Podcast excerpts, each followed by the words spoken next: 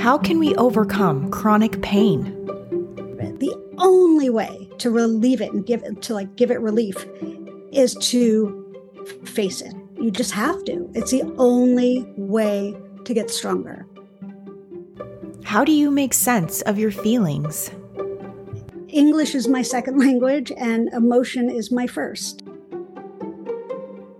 How can we be useful to those around us? If helping means removing obstacles from someone's life so they don't have to feel pain, that's not good helping.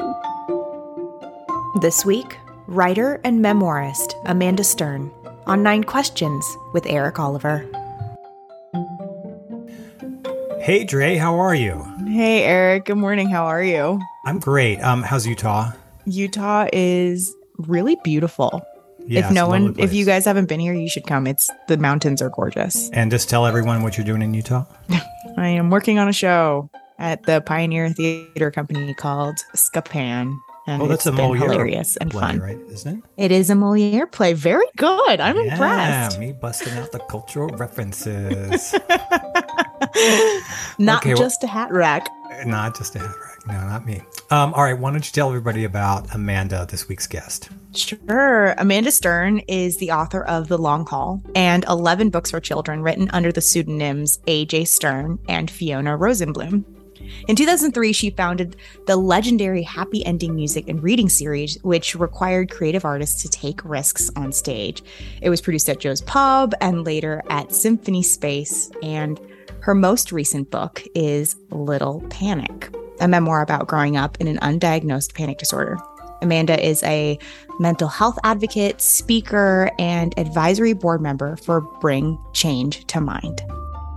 And I wanted to talk to Amanda because I was very curious how someone who's had to cope with a lifelong panic disorder knows himself. Like, what does that condition do? And Amanda is amazing. Um, She's probably one of the wisest people I've ever met.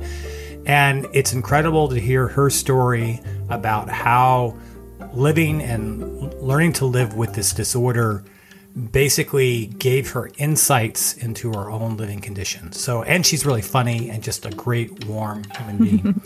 so, I really, really liked my interview with Amanda. It was fantastic, and I think you will like it too.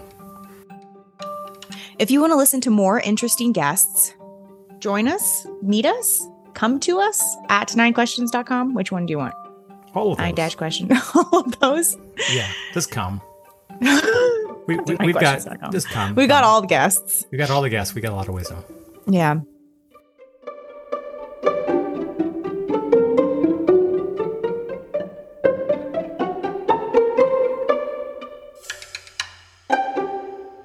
Once again, Amanda, thank you so much for coming on the podcast. And why don't we start with question one, which is what are you? Sure. Well, first of all, thank you for having me. Um, this is very nerve wracking and exciting at the same time, like life. Um, so, me. Okay.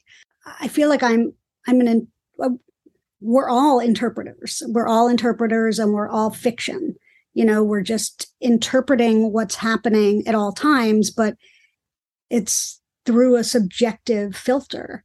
So my experience of the world is wildly different than your experience of the world, even if we think we experience the same things. So we're all interpreters and we give or make meaning from what it is that we interpret.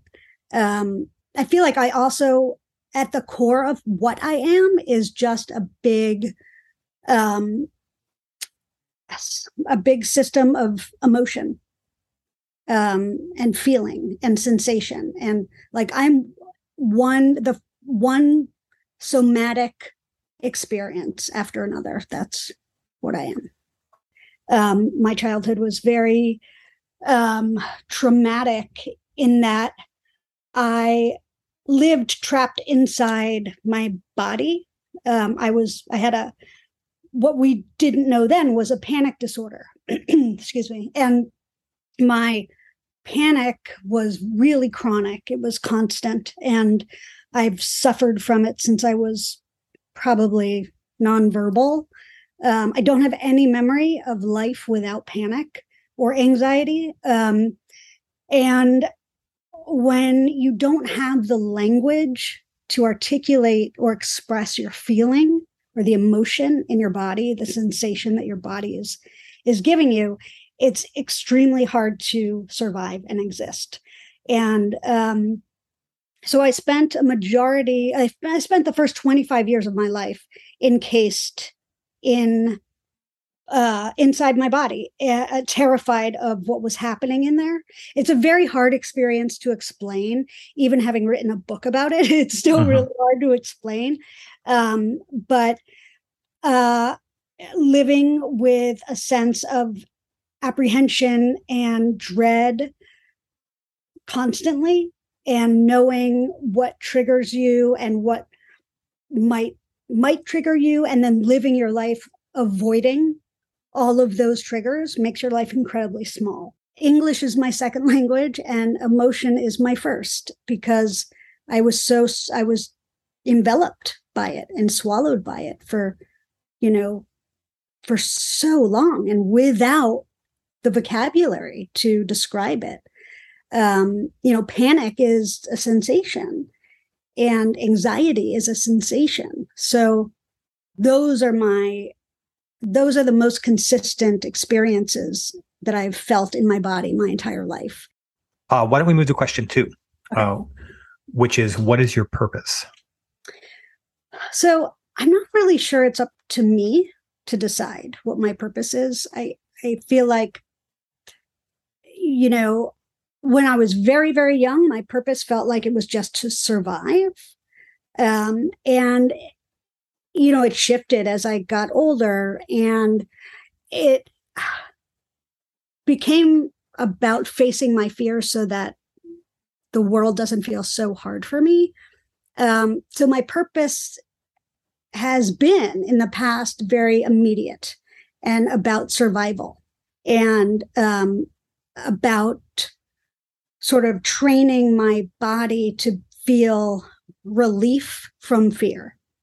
And as I've gotten older, um, I'm I've had more sort of distance from that idea of purpose and sort of clinging to it or deciding what it is, you know. Um, so, can I ask you? I mean, from what you've been saying so far, it seems interesting. It seems like if I, from just the way you've described yourself, and I was going to come back to you and say, well, you have some hypersensitive antennae out there that are registering potential threats. And your body's taking this in.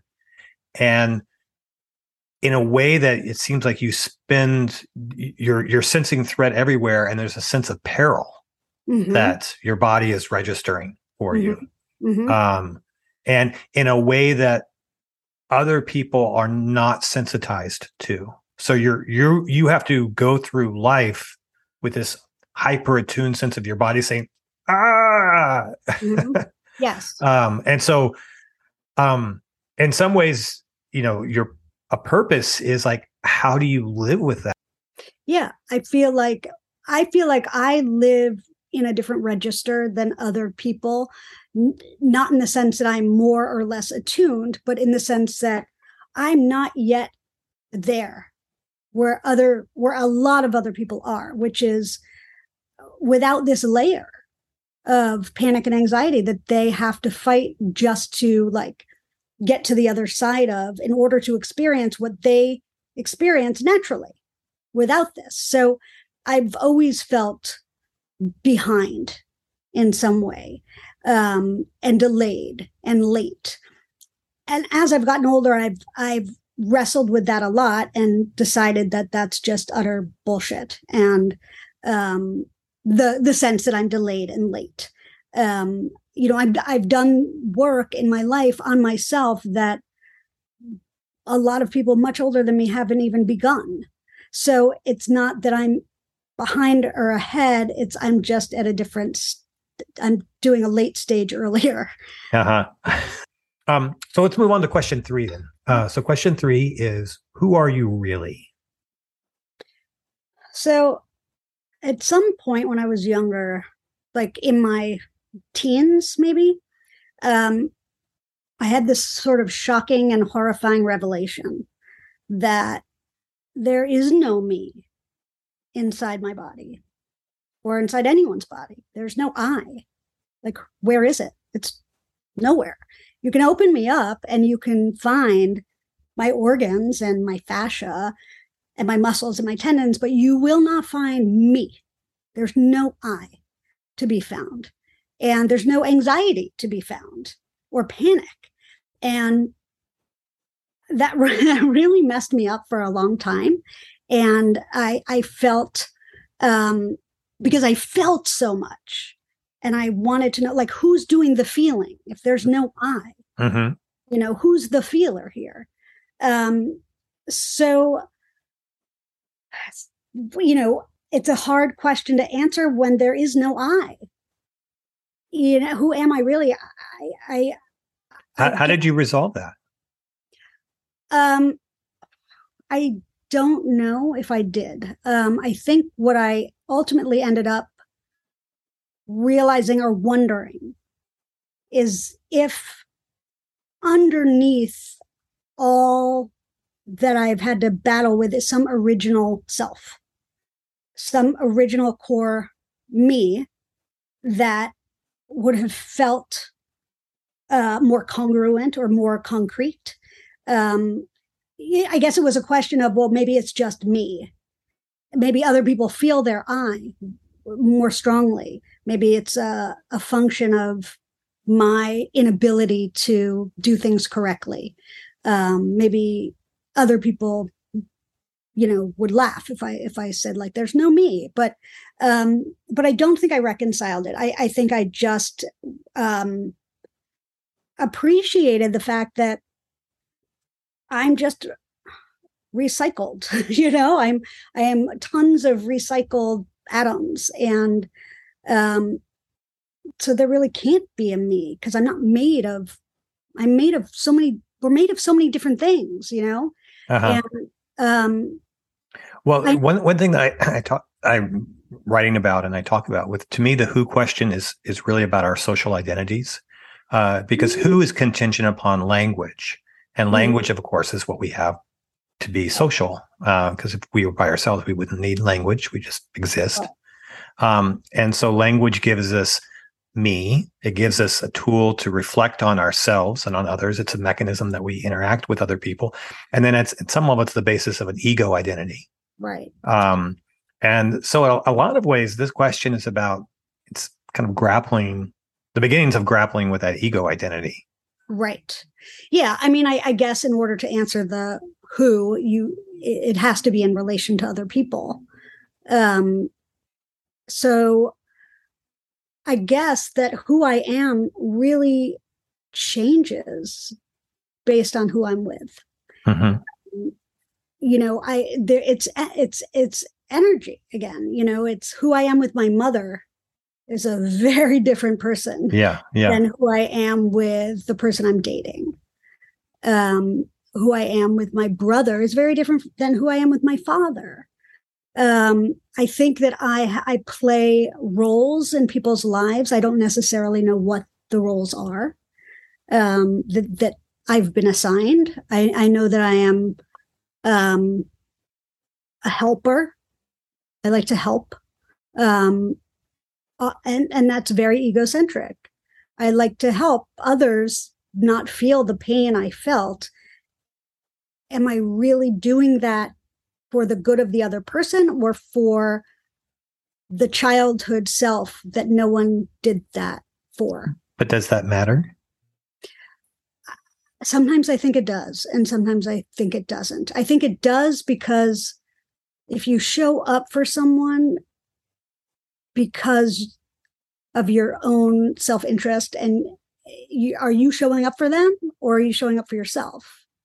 Yeah i mean i grapple with this all the time and you know and, and i i don't i don't know ultimately i'm like i don't know if you can really differentiate that because even mm-hmm. even selflessness in that way is still implicated in a self process um it's just is it egocentric and are you are you doing something that's harmful to someone else for right. some you know it's, it's so the intention i guess Right. Uh, but at some level, it's still about you know your own self process here. It's just a different dimension of a self process. I think it matters when it becomes problematic helping. Yeah. I've been in that position where I've been the problematic helper. And um and that's not a good position. And it's Yeah. not a good place. Um and I've I'm actually actively working on that. You know, I don't need to overhelp. Um because it's actually doing a disservice to someone else who needs to help themselves and needs to feel their own feelings. Um, you know, so if helping means removing obstacles from someone's life so they don't have to feel pain, that's not good helping.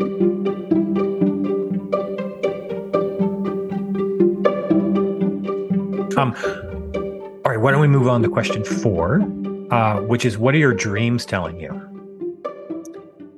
So my dreams are really interesting because it's like a consistent world that I return to.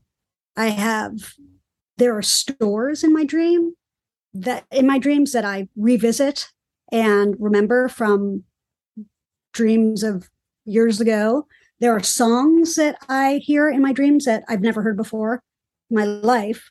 Um, and there are stories that unfold and th- the most I, I don't even know how to ex- describe it so much but i've had one dream one very consistent dream for maybe 15 years um, i have it every once every four or five months maybe. And um, and it was the same for a really long time. And it was about my high school boyfriend who was my first real love. And so you sort of assign to that true love. So Mhm. it's true love. Was the first true representation of what love feels like. And it felt very good. And um we you know we dated for four and a half years and then he you know we went our separate ways. And um we sort of reconnected in adulthood and he it wasn't right for me it like didn't do it. It wasn't i didn't feel what i had felt but he did. Um and i i sort of rebuffed him and so i've had these dreams where we meet again and i um realize that i should not have rebuffed him and that he is my home and he is my real family and we should get married and have uh, a family and and like live the life we've we've always wanted to live. And he's the one he's the one. And then he's thrilled and happy and you know we end up together. So that was sort of the consistent dream that i had for a- long time. No changes. And then it started to change. And I've never had this experience in my entire life. But I have the dream, and in the dream, I say to him what I always say, which is, you know, I, I made a mistake. And I think um, I want to try again. And I think you're my home, you're my family, you're it. And in the dream, he says, Well, it's too late. I'm, I'm with someone. And I can't believe it. I like missed the boat and I'm devastated. And then the next time I dream it, it's like, oh, I've missed the boat, but you can be part of a thruple. Like, that's okay, I'll And then the next time I dreamt it, he was married already. And so it's been this really interesting evolution of a dream. And like, I know what it's trying to tell me. It's so fucking obvious, but, um, but it's also really interesting to like, I feel this like wild, deep pain in my dreams, but I feel this wild, deep joy as well uh-huh. in the same dream about the same person um, or the same circumstance. So I think that my dreams are telling me uh, what I already know, which is how I want to feel, how I Hmm. truly want to feel. Yeah, yeah, it's great. What's uh let's move on to question five. Amanda, how now what are you feeling? Um, earlier, before this, um, my dog always barks when someone's at the door. And she was barking, but I didn't think anyone was there. So I opened the door and there were these two little boys waiting for the elevator. And um, at first, they were really afraid of the dog, who is this big. Mhm. And um, so I was like, no, she's the sweetest thing in the world. Come here. Don't don't be shy. Let's, you know, come and meet her and give her a treat. And they got so into it.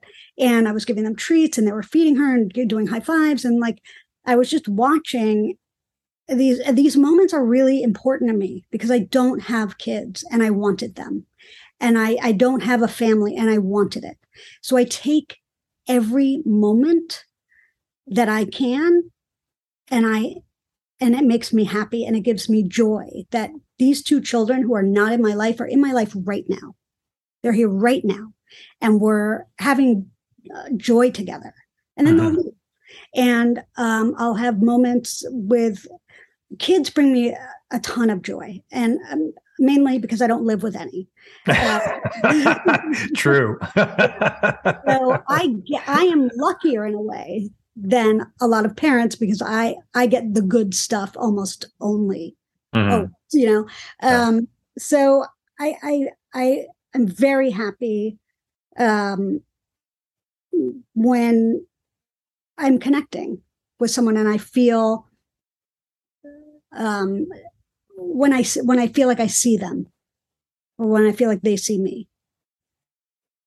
Yeah, that's great. And um, describe your joy. Like how What it feels yeah, like? Yeah. Like you're a somatic person, so what, Yeah. where, where where's your joy coming from? So it starts um, sort of right above the um, pivot, like the dip in your rib cage that divides your rib cage. Um, it starts about about there, and it s- sort of spreads up like wings, um, and it feels light and expansive, and like it's very specific to my life. So it feels like um, a perfect um, like weekday in the summer when I was a teenager in Central Park smoking with my friends. Like it just feels like you know what I mean? It feels like absolute freedom and openness and anything is possible. Anything. Like the world is full of possibility and that sense of um openness brings me a lot of joy because as a child nothing was possible for me Mhm. It was i was so limited that now joy is the sense that i'm not limited I mean, it's it's also interesting that both of those come through your thorax. Like this, it's the the fear is the is kind of the gripping in the body core, Mhm. and um, in the joy is the expansiveness of the body core. yeah Um, it's it's funny that nobody ever sort of says, "Yeah, I feel you know joy in my elbows." Uh yeah because elbows suck they really you're only aware of them when they hurt Yeah, yeah, exactly. Yeah. I'm, I'm sure there's some there's probably some joy that's in them. It's just it it takes a really concentrated effort to kind of go there. Question six. Who's writing your life story? Uh, living is a type of writing in a way. It's like you know it's it's expression constant expression. So I, I feel like my life is writing my life story and my friends are writing my life story and my family is writing my life story and no you know and no one's all those stories if you line them up would be wildly different from one another. Um, and I, I feel like I, I tried to write my life story as a memoir um, but even that fell short because it was really about anxiety and panic, and that's just a part, a large part, but just a part. So I, I But feel but like do you do you feel like writing your memoir about your experience with anxiety and panic was a way of rewriting your life story in a way because so much of your early life had been dominated Mhm. by that. And was the act of actually writing a memoir a way of reclaiming your life in the face of that kind of narrative thrust? I don't know if it was a way to reclaim because I never unclaimed it. Um, but I I feel like it was an important step in becoming stronger and more congruent with myself, Mhm. able to see your narrative. Um, in order, being able to write a specific narrative of your life, I think is is very important for anyone, um, because our lives have patterns. They have um, they have patterns that we can't always necessarily see unless we write it. so, um, so I feel like writing it was a way not to reclaim it, but to claim it because I had never really done that. Uh-huh. Um, yeah that this you know we were talking about like where some of these questions came from and the motivation for this question came from when i was working with my students and a lot of them have what my my friend elizabeth keefe who's a therapist describes as the gold star trajectory you know they, they basically have gone through their life collecting all the gold stars. So mhm. they got all their good grades and they got into the college of their choice and they're going to get their degree and they're going to get their great job and they're going to have this great family and they're going to collect their gold stars and then they get you know this big reward. Right. and you know the reward is a myth and the and the problem is the gold star trajectory is a myth too but it's a myth that they've just internalized. And it goes back to earlier probably to you know make their parents feel good. Right. um, and so in that case, you know, your life story, the one that a lot of the, the one that a lot of us inhabit was a story that was a family legacy story. It was it was Mhm. a story that was, you know, and so it it's only later in life when, you know, we're in midlife when we realize we've collected all our gold stars and, you know, things are still dissatisfied, um, that we were like, wait a minute. Um, or, or for at least uh, I think for a lot of people. Um, and so I'm always I'm and I'm curious is in the act of, of of memoir writing too is kind of to me is a way of pushing into that. Is, is was that your experience?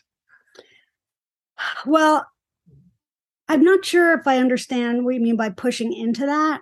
Um, I feel like my memoir was about how I never reached the gold star ever. Uh huh. Um, and that, you know, the things I've wanted, I never got. Um, and so the question is, did I really want them? Yeah. You know, and um, And what was your answer?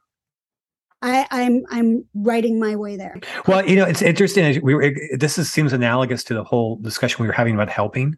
hmm Um, so, you know, if you don't get the things that you think you want, did you Right. really want them? You know, like in that same way, like, you know, well, how do you know? You know, Right. I mean, I feel like I, I brought this up earlier, but a lot of my life story has been trying to undo what happened to me or didn't happen to me or you know or didn't happen for me um you know i feel like m- almost all of my adult life has been spent not rewriting my life story but um trying to understand it. Uh uh, uh, trying to understand what was written for me as my life story by other people um, the first quarter of my life and and then the next quarter or again no math but the next part of my life has uh, the last section of my life has been about um trying to come to terms with everything and sort of undo whatever damage was done in order for me to actually start to live my life. Um so i feel like i'm um i'm living my life but not as the person i want to be. And the person i want to be is there i'm just not there yet. Mhm. i can i can feel what i want to feel like and um and i i i feel like i'll never i don't feel like i'll i feel like i'll get there but that the experience of feeling how i want to feel isn't going to be so lasting. It'll just you know come and go as everything else does. Yeah, yeah. Um, we can move on to question 7 um, which in some ways I think encapsulates a lot of our conversation, which is um, do you own your shit or does your shit own you? Well, I think it's like joint custody some way. um, it's a shared responsibility. Um, I feel like you can't grow if you don't have some shit that is feels like it's controlling you. Mm-hmm. I wouldn't use the word own, but um, you know, I feel like my life is is a constant um, battle against lifelong long patterns that have held me back. Um, and so I, I'm just sort of constantly wrestling with my bad habits and the things that hold me back and the fear I have that holds me back. And without that, I I wouldn't be who or where or how I am. So I feel like my shit informs my life and what I do and how I do it and where I do it. And without it, I'd, I don't know who I'd be or how I'd be. I need it in a way. It doesn't mm-hmm. own me and I don't own it. But it's a, it's like a shared it's like a little bit of a tug of war. You know, it wins a little yeah. Tuesday. I pull back a little Wednesday. It pulls back a little Thursday. Friday, yeah. I get really overloaded. You know, like it's, uh, it's I'm in I'm in conversation with it. Yeah. You know, so I think the answer is neither. Yeah. And both. Yeah, that's great. Um, I'm I'm weirdly uh, this is a weird word to use, but I'm lucky in a sense because um, I feel things so, so strongly that they interfere with my functioning. So I have no choice but to face the thing and to resolve it or to step towards it. And it's unthinkable for a lot of people, uh, but I have no choice because I'm so, you know, it's that's it's not my shit owning me. It's my emotions sort of steer me.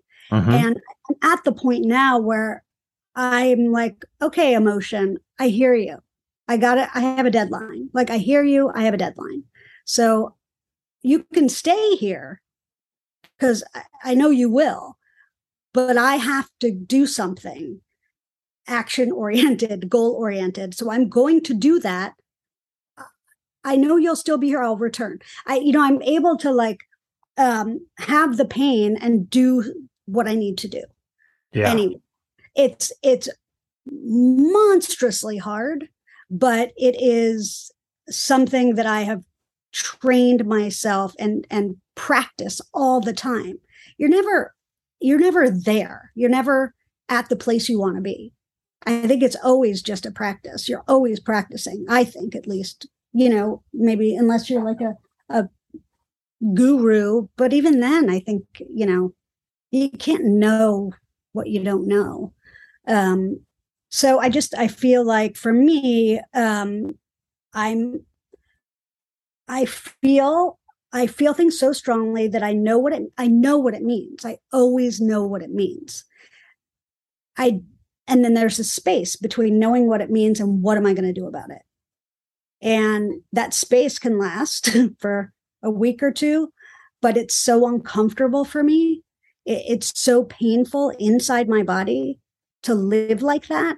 Yeah. That the only way to get rid of it, the only way to relieve it and give it to like give it relief is to face it, is to go toward the pain. You have to go toward the suffering you just have to. It's the only way to get stronger and to, you, you don't necessarily get over anything, but you get stronger at feeling that same thing later. Yeah. You know, my, my therapist always tells me it's like uh, eric you need to go into your pain but i'm like how and the, the, i think the challenge from like someone like me or a lot of people is mm-hmm. you know my natural inclination is to oh it's pain i got to move away from it you know, I got to run away from it or I got to distract myself from it. Um, and Right. Rather than sort of saying, okay, pain is an informative signal. It's there to tell me something. I need to listen to it. Um, and I, that's like, uh, like my shit. And this is, I think a lot of what I grapple with are, are my habitual ways of not engaging with my own pain. And that's, that's really my shit. Right. Um, I think a lot of that has to do with the fact that we have separated physical pain from emotional pain and made them two completely different schools where you would never have a physical pain and just ignore it you know? Um but we're and we're sort of raised and taught to oh you're bleeding put a band-aid on it or you're bleeding let's get stitches or you know um whatever it is you tend to it immediately. But with emotions we're not taught that. We're taught to buck up or suck it up or get over it or forget about it or you have so much to be happy about. Like people say all these things because they don't know how Yeah. to do it themselves. Yeah. so you know eh, but if we treated emotional pain how we do physical pain we would be much less afraid of what hurts all right. Question eight. How do you find love? I mean, I suppose it's uh, down to the definition of love. And for me, love, like everything in my life, is is a sensation.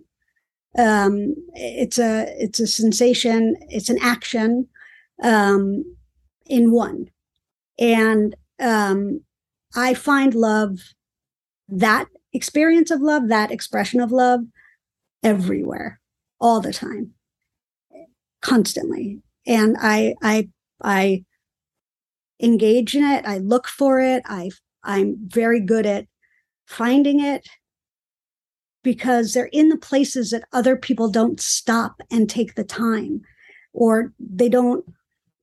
Every morning i i do i have the same routine with my dog every morning. And we um we end up sitting on a stoop where she has her dog treat and i have my coffee and a lot of dogs and people and kids there.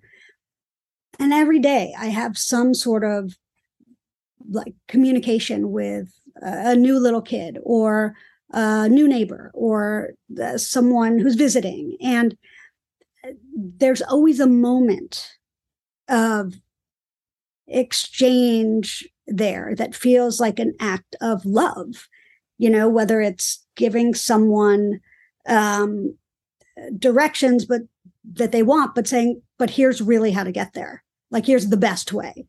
Um these little moments you know there we have a, a guy on uh down the block who who doesn't have a house and he um he used to own a multi-million dollar house on this block that I live on and I don't know the ins and outs of it but he lost it and now he sleeps in a tent um, on the corner, and um, I bring him things, and and I that is, I want to. I don't want anything, but I want to because it it's a selfish form of love. But seeing how happy it makes him to be seen makes me happy, and I guess happiness is love also for me.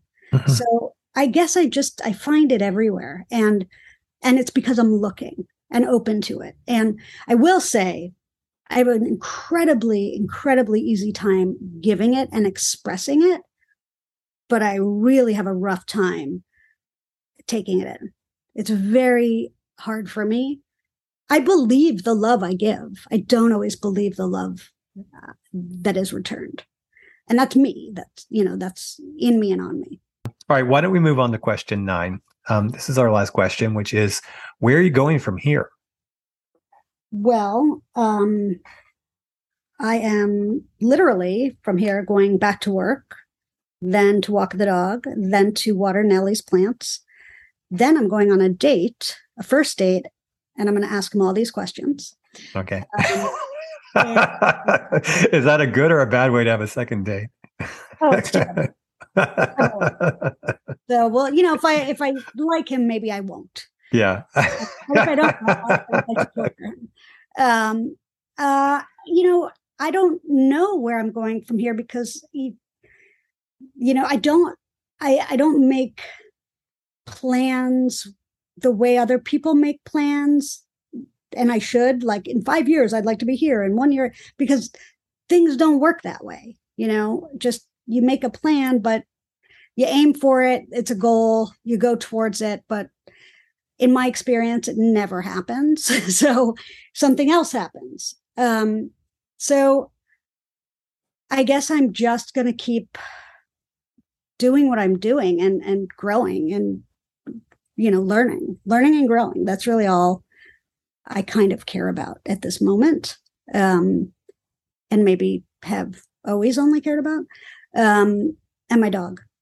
Um so yeah so from here i'm i'm just going to continue on hopefully growing taller and wider. Yeah. wow. Well this has been an amazing experience and Oh, good, good. I'm glad you you liked it. I'm going to say thank you so much for sharing and all your wisdom.